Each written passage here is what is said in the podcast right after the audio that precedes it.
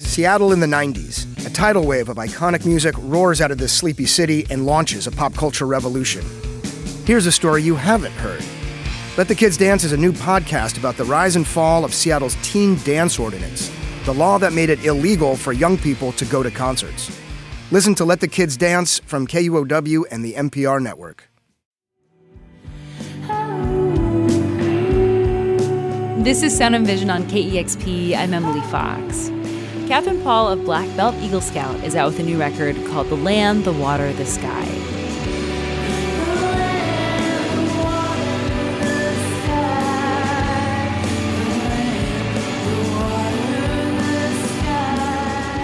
She joins me now to talk about it. Hello. Hi, hello. The first track on this album is called My Blood Runs Through This Land.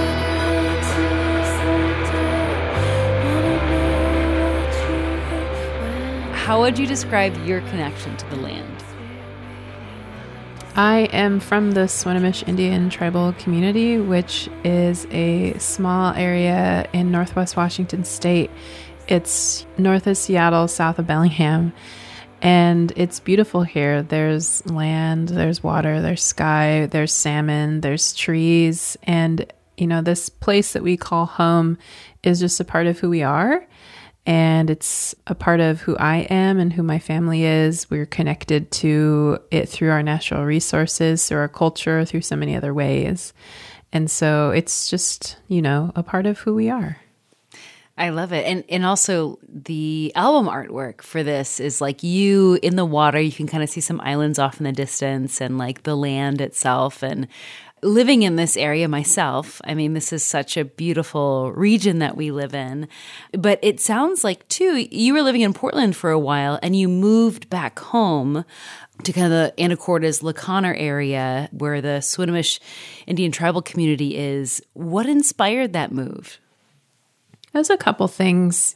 I grew up in Swinomish and when it was time to go to college, I went to college in Portland and then I just stayed there. I had a great friend group, you know, got my footing in the music community.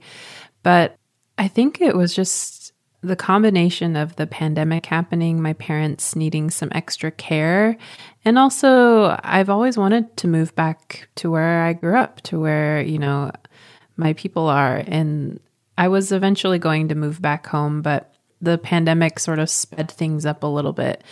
And instead of, you know, moving there in a couple years, I, I live here currently and I'm happy to be home and happy to be with my family here. How did it feel to go from Portland, uh, you know, city life to, you know, I guess coming back to the land in a way too? Like, you know, it's a it's a smaller town and and I feel like being surrounded a little bit more by nature. Yeah. Where you're at. I mean, how has it felt to be back? I loved coming back it was such a familiar feeling of, you know, this is where I belong. This is where I'm supposed to be. And it felt really it felt really nice to to be able to find a place to live first and foremost because it's kind of hard to find a place to live here and then, you know, try and and immerse myself back within the community. I think it's still this journey of of trying to settle myself. And I don't know when that's going to be done, but I'm just happy t- to be here.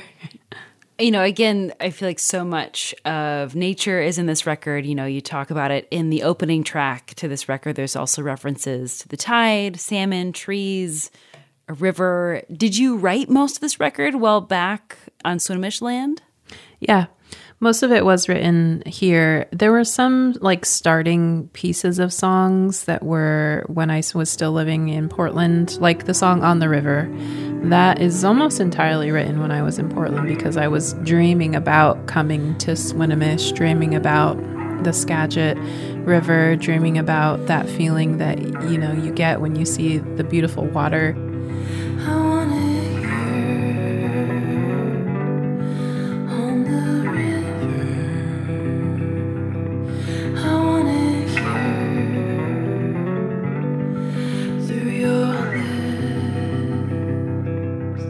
And so that one was written in Portland, but I, I moved back in July of 2020 and immersed myself into just walking around in the nature elements here. Like w- there's so many places that you can just go to be surrounded by trees, and sometimes you're the only one there. And there's you know all of the water that you can you know be be in and be around. Um, so yeah, there's a lot of it that was um, written here. I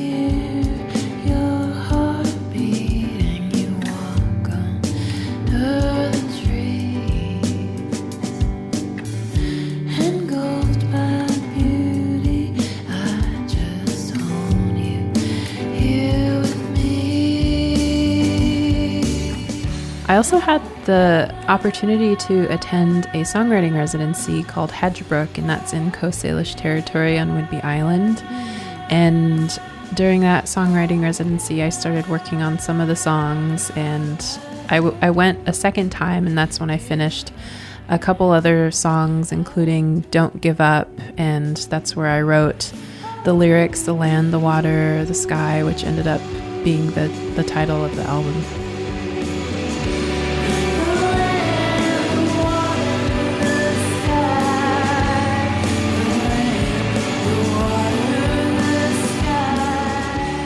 Your family is featured in the music video for Spaces. Describe what's happening in that video. So, my dad, his name's Kevin Paul, and he's a master carver. He's been carving since he was nine years old, so over 50 years. It's a part of our family trade. My grandpa's a carver, you know, my uncles were carvers, and we learned from people in our community. So, I've grown up around carving all my life. I know how to carve, I know how to paint, and I wanted to be able to have a, a scene with my parents. So my dad's in that music video. My mom is actually in another music video for my song Nobody. But Spaces, we wanted it to be a really nice moment of creating something, of making something, of, of art, of craft. And so he just does what he does every day. and he was, we carved um, an eagle together. I was wondering what kind of bird it was. I was Yeah. like, is it a raven? Is it an eagle? Yeah, it's, an eagle. It's beautiful, and then you walk down to the water and just kind of show it off, and it's it's beautiful, and it's it's really awesome to see just like you interacting with your family, and then hearing the backstory of coming home for this record. So it seems like it's kind of full circle. I love it. Thanks.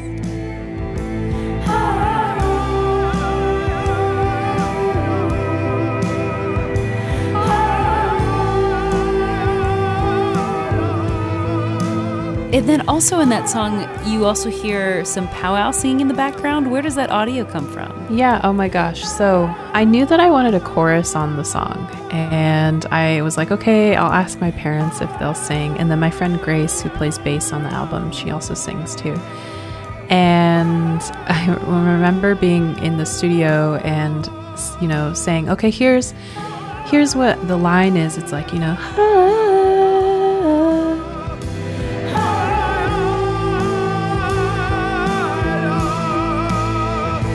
And so my, my mom sings it, and she has this really beautiful, sort of open sounding voice. Her and I sound similar together, so it's maybe a little bit hard to like hear her in there. But when my dad sings, he has um, this really strong and powerful voice, and his background is in you know cultural singing with um, powwows. Uh, the big drum type singing and uh, canoe, Coast Salish songs. And so he has this really strong voice where you would normally hear it at a gathering or at, at some sort of event um, in, a, in a spiritual way. And he sort of made it his own, like how he does his singing. And it was really cool because I've grown up with that, like having that sort of spiritual, cultural mu- music, I guess, as a part of my life and to have him and have my mom be on there and, and you know sing it in their own way was was really meaningful and it was really fitting to the song too because the song is all of the album really is supposed to be like a healing album, but the song in particular, when it when I was writing it, I was thinking just about you know how lucky it is that I get to do this music in my life and, and how incredible it is and how grateful I am that I have this, you know, privilege of being able to go out on the road and play songs for people. People will come out to actually hear the songs and then to have my parents, you know, be a, be a part of the song and, and you know give our thanks and give our healing healing energy in this song I thought was is, is really is really nice and I'm really glad of with how it turned out.